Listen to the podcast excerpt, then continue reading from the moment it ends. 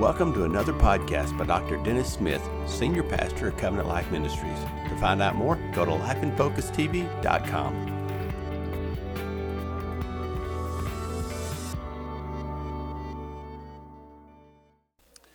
Now, I've been looking forward to this particular time for a long time, uh, actually for years, and particularly here in the, in recent years, uh, as there have been more opportunities to invite this guest to be with us, and uh, I, seized the opportunity, and I'm so thankful that they had this date open and could be with us. Now, think about kind of how to to acquaint you with or introduce you to Doc and June Shell. I could just say, well, they are dear, dear friends uh, that uh, uh, you know you have I, I, think June mentioned earlier as we were praying together that there are just certain people in your life that you have a friendship that you can be together, but then you can be away from one another in distance and in time for years and years and years. And when you're back together, it's just almost like immediately you're back there and, and the friendship is there and it's just like you've never been apart. And these are dear friends that are just like that. Um, I met Doc some years ago. In fact, it's hard to believe, as young as we are, that it's been about 50 years. Uh, that is amazing, isn't it? When you look, when you look, I understand that. But about 50 years, I think they're celebrating their 50th year in ministry, actually.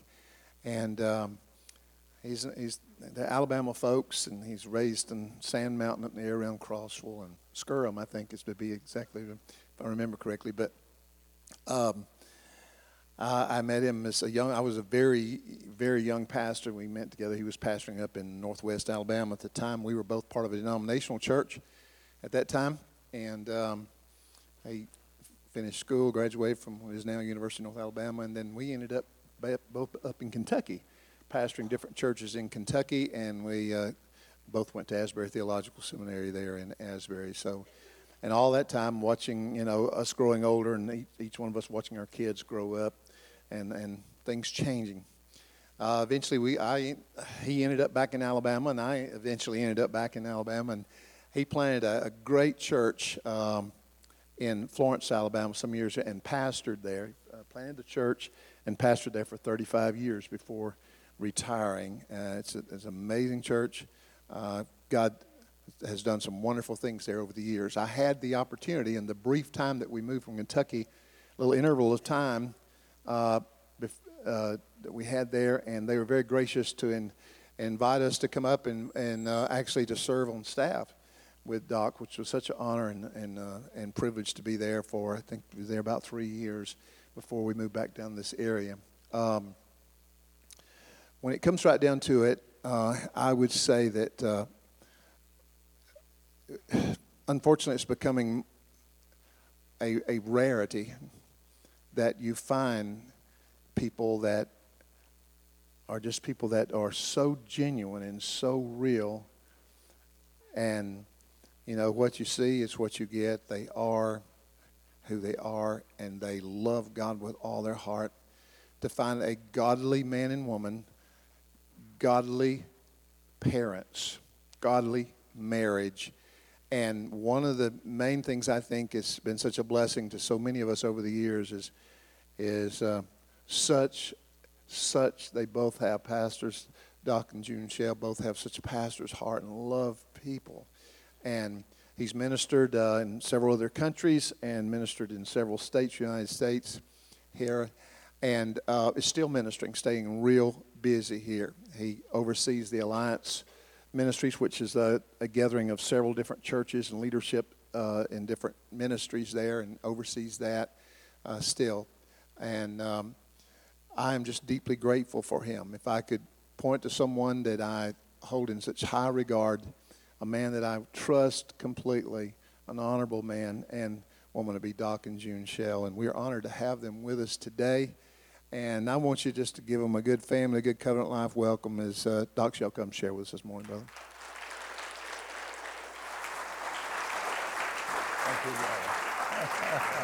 Thank you.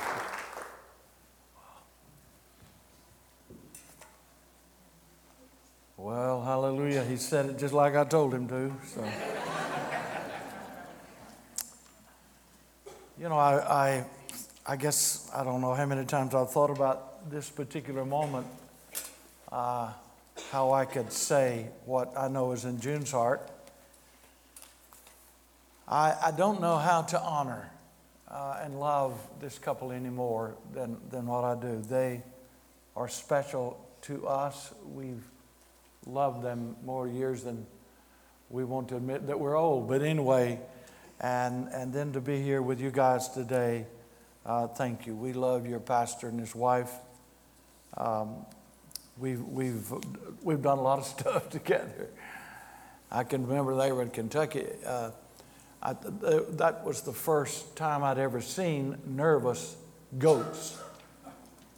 There's a name for that, but, but there was a, I don't know, there must have been 15 or 20 of them, and you could walk up to them and holler real loud, and every one of them would just fall over and start shaking. So, anyway, that really impressed me. So, but anyway, they, they, I just love, and their family, you know, part of our family, to watch them over the years, I can remember and just watch them and see them unfold to what God intended and gave them purpose. God wanted for their life, and that it's just touched my heart. Thank you, guys. I mean, thank you for letting me be here. Uh, I don't know, a few months ago, June came in telling me this story. You know, down south of here, down in, in the uh, Cajun country, where they talk a little different. We talk a little different, but down there they call onions onions. And so talk a little different. There's a couple of guys down there. One of them named Boudreaux, and the other's named Thibodeau. So Boudreaux was coming by Thibodeau's house one day and he saw in the front yard a sign that said, Talking dog for sale. So he just stopped and goes in, knocks on the door, Thibodeau opens the door. Boudreaux goes in and says, I, I know you got sign, talking dog. You got a talking dog. Oh, yeah, I got a talking dog. He said, I can't see that dog. Say, yeah, he's out in the backyard. Went out in the backyard, and there was his old dog laying there. He walked up to the dog and said, Do you talk? He said, I sure do. I'm a talking dog. Not only can I talk, I'm a famous dog. I've been around the world. I work for CIA. I work for the federal government. I'm a famous dog. My, Boudreaux was impressed. They went back in the house and he said, Thibodeau, how much you own for talking dog? He said, $10. He said, $10? How come so cheap? Oh, he said, that dog's lying. He ain't never been out of the backyard. So. anyway, I, I uh, for some time now, have been felt pressed of the Lord into some things that I, I trust is the Lord. And I've been pressed into this for months and months, uh, not, not continually, but back and forth in the 13th chapter of Matthew's Gospel. If you have your Bible and want to turn there, you may. And in this 13th chapter of Matthew's Gospel, it is all about parables. Jesus actually gives seven parables and one at the end that does not fit into the seven. And so there are in these seven parables in Matthew 13 secrets. And a matter of fact, uh, I'll give you the scripture just if you're writing down notes. They came to Jesus and said, Why do you speak to us in parables? Well, first of all, in 13, and all of this is in 13, verse 10 and 11, because, and this is my translation, he said, Because you who believe, it has been given to you to know the mysteries of the kingdom. Now, mysteries, something not known to everybody. Only those in the kingdom know the mystery. So he said, It's been given to you to know these mysteries. And then in verse 35, he said, Since the foundation of the world, there is revealed in these parables a uh, secret not known to date. Now, so that means in these seven parables, God, Jesus is going to, obviously God in flesh, going to unveil to us mysteries and secrets to the believer, some of which has not been known from the foundation of the world. And when I when I began to see that, I thought, I want to know about this. When I talk about the kingdom of God, uh, we must understand, first of all, Jesus came, God in flesh. Interesting, and when he came, he only talked about the church about three times. Jesus only mentioned the church three times. He talked about the kingdom over a hundred. It would, you would immediately kind of get the idea that his focus was not just the church, but a kingdom he came to establish. Matter of fact, when Gabriel shows up, if you know it there in Luke, and he said uh, to the little maiden, Mary, he said, You will have a son, and, and, and, and of his kingdom there will be no end. He's coming to establish a kingdom that hell cannot overcome. Hallelujah. That a kingdom that will never stop. And I want to make an announcement.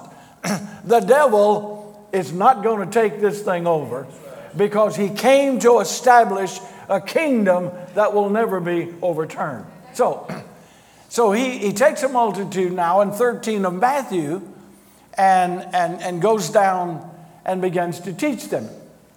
And I think he's doing this because he's connecting to why he came. Uh, you remember when John the Baptist showed up? What did he come doing? John came preaching the kingdom. He came preaching about the kingdom. And then Jesus shows up, and guess what Jesus does? he comes preaching the kingdom and demonstrating it. He was different. He not only preached it, he demonstrated it. And then Jesus in, uh, in, in Matthew 10 commissions 12 to go to the nation of Israel. What does he do? He says, Go preach the gospel of the kingdom. Heal the sick, raise the dead. You know the list. In other words, the gospel of the kingdom has power over all this. And then in Luke 10, he says to those, these were not preachers necessarily, these were what we would call lay people. He commissioned 70 and says, Go out in, into the world, now he says, and say to them, The kingdom of God is among you. Now, isn't that interesting? We don't hear a lot about the kingdom, we hear a lot about the church, but the church is not the kingdom. The church is a relationship through which God expresses the kingdom. It's like the water hose. The water hose don't water your garden, the water waters your garden, but it gets it gets there through the hose. And we who believe in Jesus and are born again become the water hose through which God flows his kingdom into the world. And, and, and, they came to Jesus and said, Teach us how to pray. Show us to pray like you do, because when you pray, you get result. And, and he said, like this, Thy kingdom come. Thy will be done on earth as it is in heaven. So, my, this thing inside of me that burns like a fire is, is that God came in flesh with a message that in the day that you and I are living, we're, I, I, let me just stop. I know that I don't have to come here at Alexandria and say this to you guys. You know, we're in a mess. This nation is in a mess. The Democrats, the Republicans, and the independents are not going to fix it. God may use them. It's going to take God. It's going to take the church of Jesus Christ who knows Him vertically to rise up with a kingdom message about a king and his kingdom. You can't have a, you can't have a kingdom without a king. And if you got a king, he's going to have a kingdom. Hallelujah. And he has a name above every name that at his name every knee shall bow in heaven and earth and under the earth. Why don't we why don't we just go ahead and do it now and avoid the rush? Because one day everybody will bow their knee and say, He is Lord. Hallelujah. So I want to do it now. Praise God. So the kingdom now is among us. When you got saved, you invited the king inside of you. You, you didn't get, people used to say to me, I perceive that you're religious. I said, I pray not. Jesus didn't come to establish a religion, He came to establish a body and, and give us a relationship with His Father through His own life. We're not religious, we're related, okay? So when he sets down to teach the kingdom, he starts out to do seven, and I'm not going to do all seven of these. So, Hallelujah. But anyway, you can breathe easy. I want to talk a little about the first one that he sat down and taught them. And he, and, and, and he gives a parable, an illustration of the human heart. And he uses four of them. He uses four parabolic words to describe every human on planet Earth. Every one of us here fits in one of these four here this morning. So I want to I want to talk about them, okay? So the four kinds we know as you look at this, and I will read it as we go along. You know that the sower is Jesus because he said a sower went out to sow. We know that sower is Jesus. What did he sow? He sowed the word, and he sowed the word in souls which were representative of our human hearts. So the sower goes out to sow the word in our hearts. And so then he, t- he talks about the four kinds of human hearts. Well, let's deal with the first one. In verse 4, he says, And he sowed some seed, and it fell by the wayside, and the birds came and devoured them. Now, the, the interesting thing about this parable, he tells it and then he explains it. Later, he explains it. In verse 19, he tells you what verse 4 means. He said, When anyone hears the word of the kingdom and does not understand it, then the wicked one comes and snatches away what was sown in his heart. Uh, this is he who receives seed by the wayside. So that's the first one. He said he, the, the sower sowed the seed by the wayside. Now, the wayside was a hardened place. So the first thing I want to talk about is the heart that was hardened. When the seed fell, you know what a, what a trail, if people have walked on the trail a lot, it becomes hard. You throw seed out and it will not germinate and it will not produce. This was the illustration. So, so Jesus said the seed was sown by the wayside and never produced a crop. Now, this, th- th- there's a key to this. What was the problem with the first one? Well, when the seed was sown in the hard heart, they didn't understand what they heard. Now, all, all, of us would say, Well, I don't understand everything about the Bible. None of us do. It's all a process, and we never will. Even in eternity, I don't think we'll ever arrive. But the hardened heart is really rooted in, oh, I, don't, I didn't get it. Have you never been in church when you're, you're standing beside somebody and they're about to get raptured? And, and you look over this other one and he's about to die on you. It's like one fellow said at his church, I had a guy, one of them big mega churches, a, a guy died on the back row, and they called the ambulance and took out eight of them before they figured out which one died. But anyway, now that was a dead church. What I'm saying to you, God sows the word. How many of you know the word's going out? And, and, and to some people, it falls by the wayside because it's a hard place. But, and, and when I looked at that, I, I had to ask myself an honest question. How do our hearts, or how can they, become hardened? Well, let me tell you, a hardened heart usually is never recognized.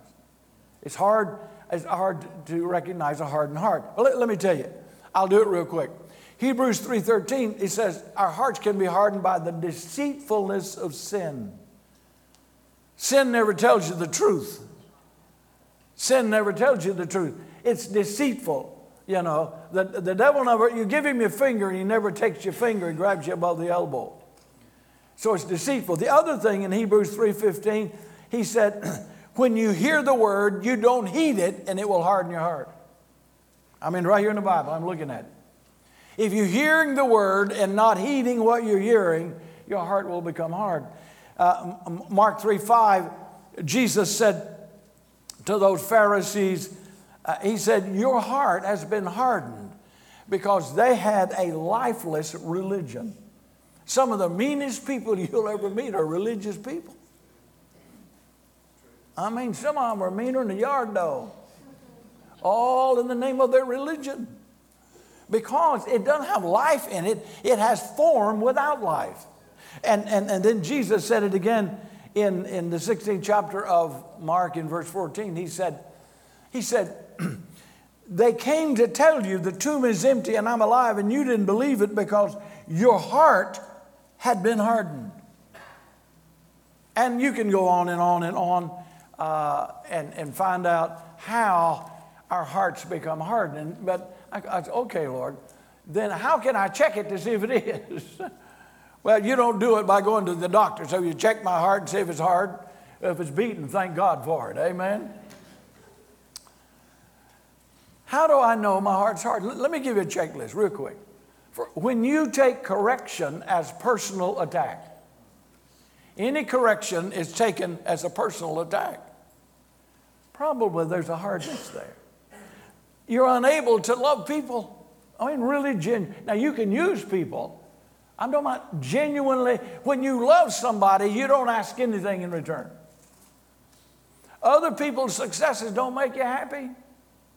I remember one time I told a fellow, I said, Where'd you get that car? I said, God gave it to me. He said, Why didn't he give me one?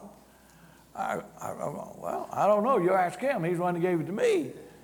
But that guy speaking without his knowing from a heart that's become hard. He couldn't rejoice in the fact that God gave me a car. So a hard heart won't rejoice because somebody else's church is bigger than yours, or somebody else has got a better whatever than you've got. Listen, a tender heart will rejoice in the goodness of God wherever they see it. Now, the, the other one is, is you just can't share your life with people. I mean, you know, you know, and let me give you another. You live in a defensive mood. It's just like you're always, I mean, I could, I, I, actually, I woke up, I think it was this morning thinking about. And I wouldn't dare mention this. This woman loves God, but I tell you, if you woke up and said, I'm going to give you a brand new Mercedes, costs $150,000, I can tell you what you'd say. How you think I'm going to pay the insurance on it? well, sell the dead gum thing and get you a Ford or something, you know? What I'm saying, she, she don't mean to and don't even know it, but, but there's, a, there's something in her that always sees the wrong. That could be some indications that, you know, hardness in my heart don't come overnight, it creeps in. And there, I mean, the list can go on. That was the first. Now, go back to verse 5 in, in uh, Matthew 13. Verse 5, he's going to give us a next, uh, the next one. Some fell on stony places, didn't have much earth. They immediately sprang up because they had no depth of earth. And when the sun was up, they were scorched. And because they had no root, they withered away. That's the second human heart. They received instantly the word they heard. And he describes it in verse 20. He who received the seed on stony places this is the one who hears the word and immediately receives it with joy. He got excited. Have you, you already are thinking of somebody. Received it with joy, yet he had no root in himself. And, and, and you know, after a while, when tribulation or persecution became, uh, arose because of the word, he stumbled or was offended. Okay, here's the second one. As I call the shallow heart. The first one was the hardened. This is the shallow heart. He understood and felt joy. You know what I think about this guy? I think he was the guy that somebody said, You get saved and you won't have no problems at all. Get saved, and if you ain't never had no problem, you'll have some. Because when you're going the opposite direction, you're going to meet the devil. But you got the answer living inside of you. Let me tell you right now, this, this thing called Christianity is not a tippy toe through the tulips. It's Christ came to establish in me and from me and through me to my world his kingdom. And the kingdom take it by force. So this one, this guy, this heart heard the word. I mean, I bet he came to church. He received it immediately. First time he'd been in a long time, man, here he came. Jumped right in the altar, man. He's, whoa, glory to God, and told everybody in the community about getting saved. His heart was soft but it was shallow. Because the scripture said, here's the problem with this guy he never developed a root system. How many of you know you can go to church all your life and never develop a root system? Go, going to church is awesome. Everybody that's Christian ought to be in church. I mean, I believe that. I am a churchman. I'm, praise God. But let me tell you something coming to church don't make you a Christian, going in a barn don't make you a cow. Coming here don't make you a believer. Jesus Christ came to invade my life and your life with His love and grace and forgiveness and establish us as sons and daughters of the Most High and put us in a body like this beautiful body here this morning. And then He calls us to develop our life from that point and, and what I call a root system. This one never had a root system. Uh, I like, I like the forest. I mean, you know, I like trees. I'm a country boy, and I, I like all that. But, you know, I've noticed Bradford pears. I like them. They grow quickly. You plant a Bradford pear, one morning you get up next morning, it's 20 feet tall. No, not that quick, but anyway. You ever notice Bradford pears grow quickly? They have a lot of foliage. And you know, when a strong storm came through, the first tree blows over is what? Bradford pear. Why? It's because you got a lot above ground, but the root system couldn't sustain it. This, this particular guy, when the Word of God in him caused a problem with those around him, persecution, difficulties, it caused him to be offended. And he never developed a root system. He received the Word, he heard the Word, and did it with joy but he never developed a root system where his life goes down into something bigger than he is. Because what sustains me is not what you see, what you see is the fruit of what's hidden. So, how do you, uh, what, what, do you want, what do you mean, preacher? I mean, uh, what kind of root system? Well, I've found primarily in the scriptures, the, the word says in Ephesians 3.17, now listen to it carefully, be rooted and grounded in the love of God. Now, let me try to explain that for just a minute. Rooted in the love of God is knowing God loves you. Did you know something? You can't get God to love you any more than what He does. You go, well, he, you, you just don't know what I've done. He does. you know, have you ever, uh, you ever seen little kids play hide and seek?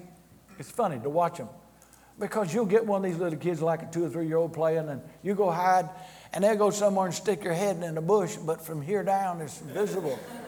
And they think because the head's hid, everything else is hid. And it's like, it's like that way with God. We go, God, did you know? And God says, Yeah, I knew. You know what? You know why He calls us to confess our sins? It's not to inform Him. Lord, I've sinned. No, I'm glad you told me. I didn't know. Come on now. And you know, we confess our sin. The word homologia is that we agree with God that we have. When we agree with God, we're how we're guilty, and we can get help from grace and mercy. So, rooted and grounded, God loves me. You, you can't love people if you don't know God loves you. If you think this morning, in this incredible church, I, I am so overwhelmed. By the way, the worship was I just thought, why don't we just worship this morning? Forget this preacher. You know, it was, you did, you guys, you got something good here. It's good. Thank you. I mean, it's good. So when you, when you look at it, I, I am loved, give it away. I mean, I, I mean, Phil, we've been mean enough to, not, not you all, but, you know, the first church we ever pastored, I thought, man, I'm going to go pastor a church full of saints. May I just respectfully say, in about six months, I didn't know sheep would bite.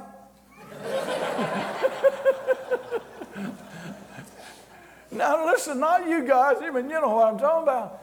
What I'm saying, if, if you don't know He loves you and you can't improve it, He don't love you because of something you've done. He loves you because He sees the value of who you are and loves you unconditionally. He, he looks at every one of you and says, I love you, period. No improvement. Receive that, and then you can love other folks. I, when we were living in Kentucky, I uh, used to fast more there than I did now. I don't know. Anyway, I, I was on a 21 day fast, just water, and I was coming off the fast. June needed to go to the grocery store, so I go up to Kroger's with her there in Frankfort, and uh, I'm just, I'm just kind of easing out of a 21 day fast. I walk into Kroger's, and this is a gospel truth. I looked around, and all of a sudden, I cannot explain to you, I loved everybody there and didn't know anybody but June. It was like everybody there, I saw value in them. I loved them and I knew it was Him. I knew it wasn't something I did, it was the Spirit of God in me loving those people. I mean, even though people are dying to be loved. You know, you got people in the pulpit going, God loves you. Oh, Lord, really? Quit loving me then. So, so this, whole, this whole thing here is no root system. It begins by establishing the fact that God loves me. And then, if I know that, then I can give away. Freely I have received, I can freely give. And the other is, is in Colossians 2 7, rooted and grounded, are rooted and built up in Him. Him is the living and written word. Rooted and grounded in Him. You know, you know what our problem in Washington is? What does the Bible say? Come on now. Somebody just ought to read the Bible. Well, are you religious? No, I'm not religious. Bless God, this is a book. Listen, God didn't give you a book about what He used to do. I grew up with J.C. Penney and Sears catalog, them big old thick books. We never bought anything. We couldn't afford it. We called them my wish book, but we could hardly wait to get one. But we never got one that said on the front page, this is what we used to have. God didn't send you a book about what He used to do. Brother and sister, if it's in here, you can count on it. Hallelujah. It is an eternal word. It's a yes and amen. Rooted and built up in Him, living and written word. What does God say about it? It don't matter. You know, my opinion, you know, God's not impressed with my opinion. He told me one time, he said, Son, you can't think of how big I am because I'm bigger than you can think I am. That was a revelation. God is good and He loves you. And now, this shallow heart didn't have a root system. And my challenge this morning is get rooted in the fact that God loves me and give it away. Get rooted in who He is in the written and living Word and let answer your world with what God said about it. Answer it. Wouldn't it be something that the next general election if everybody, the whole America took the Bible in the voting booth and opened it up and read it before they voted. It would change America. Why? It's because, and this is a prophetic word, we've lost truth and justice in the streets. What is truth now? this is it. What did God say about it? I don't care what the Republicans say about it. God bless every one of them, or the Democrats or the hypocrites. I don't care. What does God say about it? I'm not going to stand before the throne of God and some Republican or some politician or Democrat or someone going to judge me. The God of all ages who knows nothing but eternal truth will. And so I want to live my life. I don't want to live a shallow life. Third, I got to hurry. The third one is the distracted heart. Look, look at verse 7. In verse 7, some fell among thorns, and the thorns sprang up and choked them. Well, he explains it in verse 22. Now, the one who receives seed among the thorns is he who hears the word, and the cares of this world and the deceitfulness of riches choke the word, and it becomes unfruitful. Now, this particular heart, I believe, understood what they heard. They actually felt something, and the Bible says in, in verse 22, I want you to see this. Uh, and he who hears the word. Now, that word hears is a present participle for all you English people. You can tell I ain't too good at English, but anyway. Present participle, it means that when it says hears the word, he continually or repeatedly heard the word. He didn't just read it. This was the guy that, that heard the word, received it, got happy about it, and became a word man. He's got one problem he's distracted. Now, the problem with the kingdom seed in this heart was it was distracted two ways. Now, I'm telling you, these are secrets and mysteries hidden to the world. They don't have a clue so that Jesus would come and give us a parable about what distraction can do to the Word, even though I read it every day. Here they are. First of all, the cares of this world. Distractions. The cares of this world can catch my attention so that I lose focus on what I've been reading. The cares of this world. I, James said, when, when you do that, you're, you're, you're like a double minded man. You're bouncing around, you know. The cares of this world. You remember, uh, I've relived it many times. Peter got out of the boat. You remember that? These guys are in the boat. And Peter, that's you, Lord, bid me come. And Jesus said, Come. He didn't send him a CD, you notice? And read this, go through six weeks of training, then get out of that boat. He said, Come. That's all he gave him. Come. Now you can you can criticize the old boy for sinking, but you know them other dudes never did get out. You always got somebody in the boat telling a water walker how to walk on the water. It's like people who don't know what baseball, don't even know what a baseball uh, looks like, trying to tell me how to bat, or somebody that ain't got no kids that trying to tell me how to raise mine. I want to I want to know: Are you living what you're instructing? And so Peter gets out, and how many of you know? Really, the honest truth of matter, it wasn't he was just walking on the water. He's walking, listen to me, on the word that he believed and had received. And it caused him to walk on water just like you walk across that floor here. That's all. I mean, the dude is doing good, man. He's got his eyes on Jesus, he's got the word in his heart, and the water doesn't matter. What he's heard and what he believed makes him and allows him to walk where nobody could walk. That's a miracle until something happened. You know the story well. I mean, you know, this was, this was not on a smooth, sunny day, it was a storm. And the waves are sloshing. Peter, uh, I bet out of the corner of his eye, he said, Man, that was a big one. Can't you just, man, I believe that next one was bigger than the first one. And then he turns like this and he starts watching how big the waves are. Now, him, you know, there's there all along. What's happened to him? He got distracted, and what he was believing, what he was seeing, focusing on, he lost. What happened? Well, in the uh, Spanish language, it's El Cinco started to sink. Well, God's grace, obviously, Jesus picked him up. They walked back to the boat together. What, what I'm telling you, can you, can you see this heart? It says there, there are two things that keeps the word from producing. One is the cares of this world. The other one is the deceitfulness of riches. Uh, we all could use some more. you know, I mean, come on now. I mean, if somebody gave me $50 million, I wouldn't, I wouldn't go, nah. I'd come back here and tithe. That's only five million, I mean, you know. So. The deceitfulness of riches. It didn't say riches. There's nothing wrong. There's nothing inherently evil about money or how much. There are, there are more people who don't have it who love it than there are who do.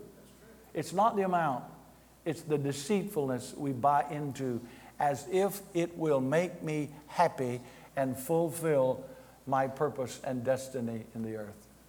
That's deceit.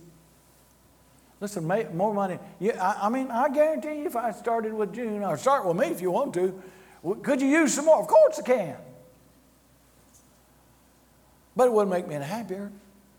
Oh, it might, you know, for a season, and then, I mean, I've talked to a fellow one time, had more money than he ever ever could spend. I mean, a super, super, super rich guy. You know what he said to me? You can only eat so many steaks and wear so many suits and clothes and live in so many houses, and then what? It all goes back to this. So this was the distracted heart. Well, let's let me hurry. Let's go to the last one. This was the good ground. Starts in verse 8 and 9. Uh, some fell on good ground, yielded a crop, 160, 30 fold. And he ends, he who has an ear to hear, let him hear. In other words, he says, you'll have to have a spiritual ear to understand what I'm telling. And then he goes over uh, in verse uh, 23 and says, He who receives seed on the good ground is he who hears the word and understands. Notice, there's two things going on. I heard, but I understood what I heard. Two factors. I heard it, but I understood it. That doesn't mean I know everything. That means I, I understood what I heard, and it began to produce. It, it produced some 30, some 60, and some 100 fold. I heard it, I understood it, I received it, and it produced.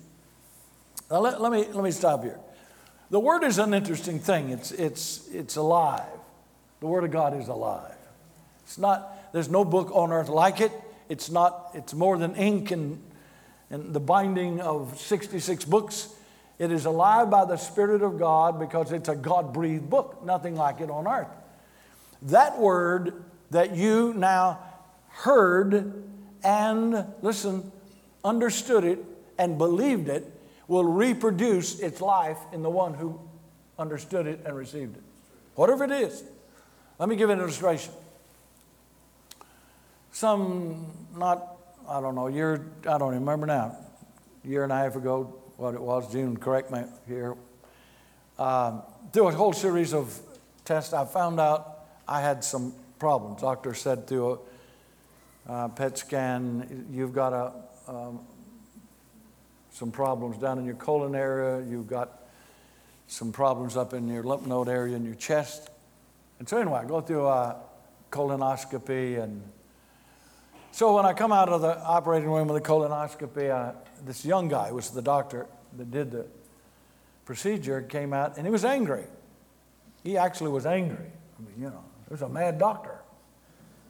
And I'm just, I mean, you're laying there, you got no defense. He walks up beside me and looked at me and he said, You're 10 years too late.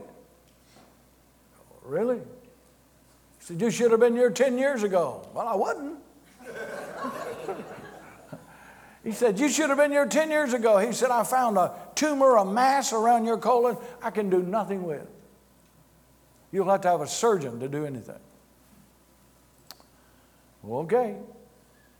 Well, we go through the procedure. We're at Centennial in Nashville and uh, got a recommended surgeon. And so he, I'm, he met with us, told us all of what would be before us.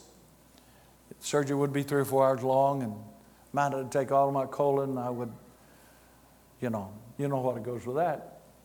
Or maybe part of it.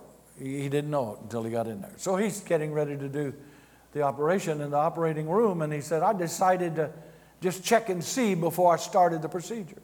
Now, in the meantime, you'll love this. In the meantime, this little woman on the front row here got a word from God. See, the word will reproduce itself. She got the word. You know what the word was? I would have fainted, right out of Psalm. I would have fainted had I not believed. I would see the goodness of God in the land of the living.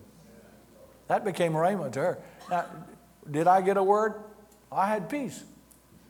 She's got the word and I got peace. And if I died, she could say, Oh boy, died in peace.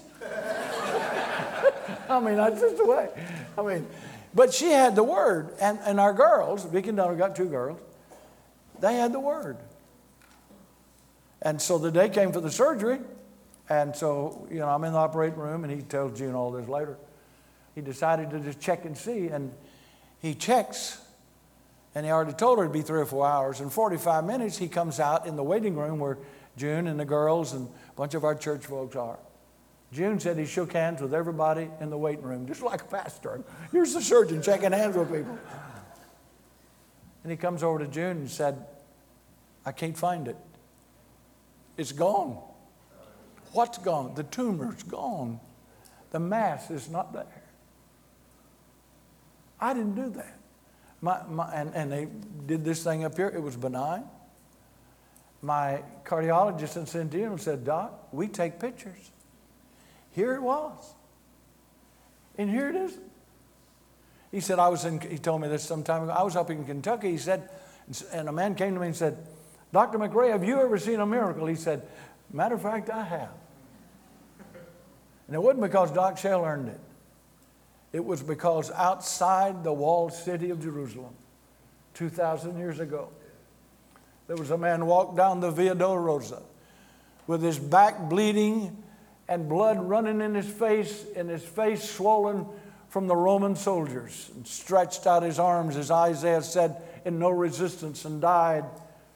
And on Calvary's cross, provided a yes and amen to every promise in the book. Hallelujah.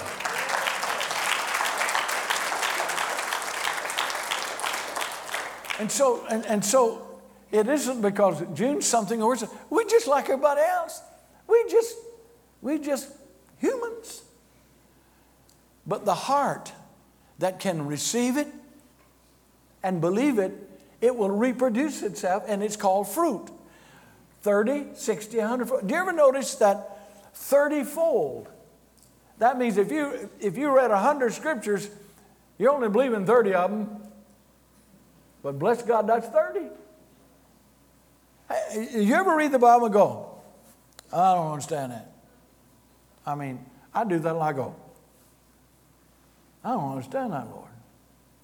You know, it's like Uncle Bud Robbins said, he read that scripture, said, A double minded man is unstable in all his ways. He said, Well, Lord, does that mean you ain't got no stable to put me in? he said, The Lord said, Well, no, Bud, that's not what I meant. He said, That's what you said. it's okay when you say, I don't understand it. But what you do understand, hear it, believe it, and let it reproduce. Maybe it'll turn into 60 fold or a hundredfold. Those are the human hearts. Four of them. They're all here. It represented in the world is, are these four hearts. Jesus said, when the word comes, this is how the heart or the souls respond to that. I love it. I love it when Jesus prayed. I mean, you know, we, we have a little record of his praying. We have John 17, Matthew 6. We have a little of that. And you know, they, the disciples watched him heal the sick, raise the dead, walk on water. But we have no record that they ever said, Would you teach me how to walk water on water? Would you teach me how to heal the sick? Will you teach me? You can fill in the blank. Never. But when I heard him pray, said, Lord, would you teach us how to pray like you pray? And Jesus said, Okay, say this Our Father who art in heaven, hallowed be your name. Pray this Your kingdom come, your will be done on earth. That means in me and in you, like it is in heaven. Now, if you do the whole construction thing in the Greek language, and I'm not a Greek scholar by any stretch, you'll come out with this. That was not a suggestion. That was a command. It was not even asking that situation to respond, it was a command. I am looking at this and I am putting a command on. I command the kingdom of God. You're not talking about the kingdom, the kingdom of God to come, the will of God to be done in this, like it is in heaven. That's the authority of the kingdom. So I, I want to be the latter just like you do. I want to be the good ground. The good ground wasn't inherently good. It was actually, if you translate that out in its meaning, it means this was the ground that received, received, received. I, uh, I got saved in 1963 in a little Methodist church. I became Methodist because my, my mom and dad were Methodists. They were I didn't know anything, so we were in the Methodist church, so I thought, we'll be Methodist. I didn't know what Methodists believed. All I knew was I was lost and I was found. I was blind, now I see. And I got saved in February 1963. And I can remember uh, at the altar that morning when I got saved, I got up out of the altar, walked over to an elderly lady in that church that I knew, Hazel Graham, and I said, Miss Hazel, if you ever have anything you need done, I'd like to do it. I mean, I'm not even, I, I'm still wet behind the ears. Well, they took me at my word. They didn't believe in eternal security in that Methodist church theologically, but they did when it came to jobs. If you got it, it only take God to deliver you. And so every time they every time they want something done, I'd raise my hand. you know, I didn't know any better. Nobody told me not to raise your hand. I can remember one time they said, We need somebody to mow the cemetery. I had a big country cemetery. We need somebody to mow the cemetery this summer. I regretted that one, but I did it. I'd, I'd work all week, go out there on Saturday, hot, mowing that cemetery, and some of the church folks would honk their horn when they wave at me. I'm thinking, why don't you come out here and help me mow this cemetery? One day they needed somebody uh, to teach a college class. I mean, I, did, I thought, I didn't know nothing. But, but my heart was right. God had put something in my heart, and I was trying to give it away. And I mean, you know, they had to buy me a Bible. I thought Concordance was the last book of the Bible. For years, I called the sepulchre the sepulchre. Junior used to laugh at me because I did that. Then one day they needed somebody to teach the old women. My mama was in there. Because she thought I was Billy Graham. and one day God said, I need somebody that'll preach the gospel around the world. Amen. I see that hand. And that, I went home to tell my sweetie. I said, honey, God's called me to preach. She, I was squalling. She was crying. She looked like I'd hit her in the face with a wet squirrel.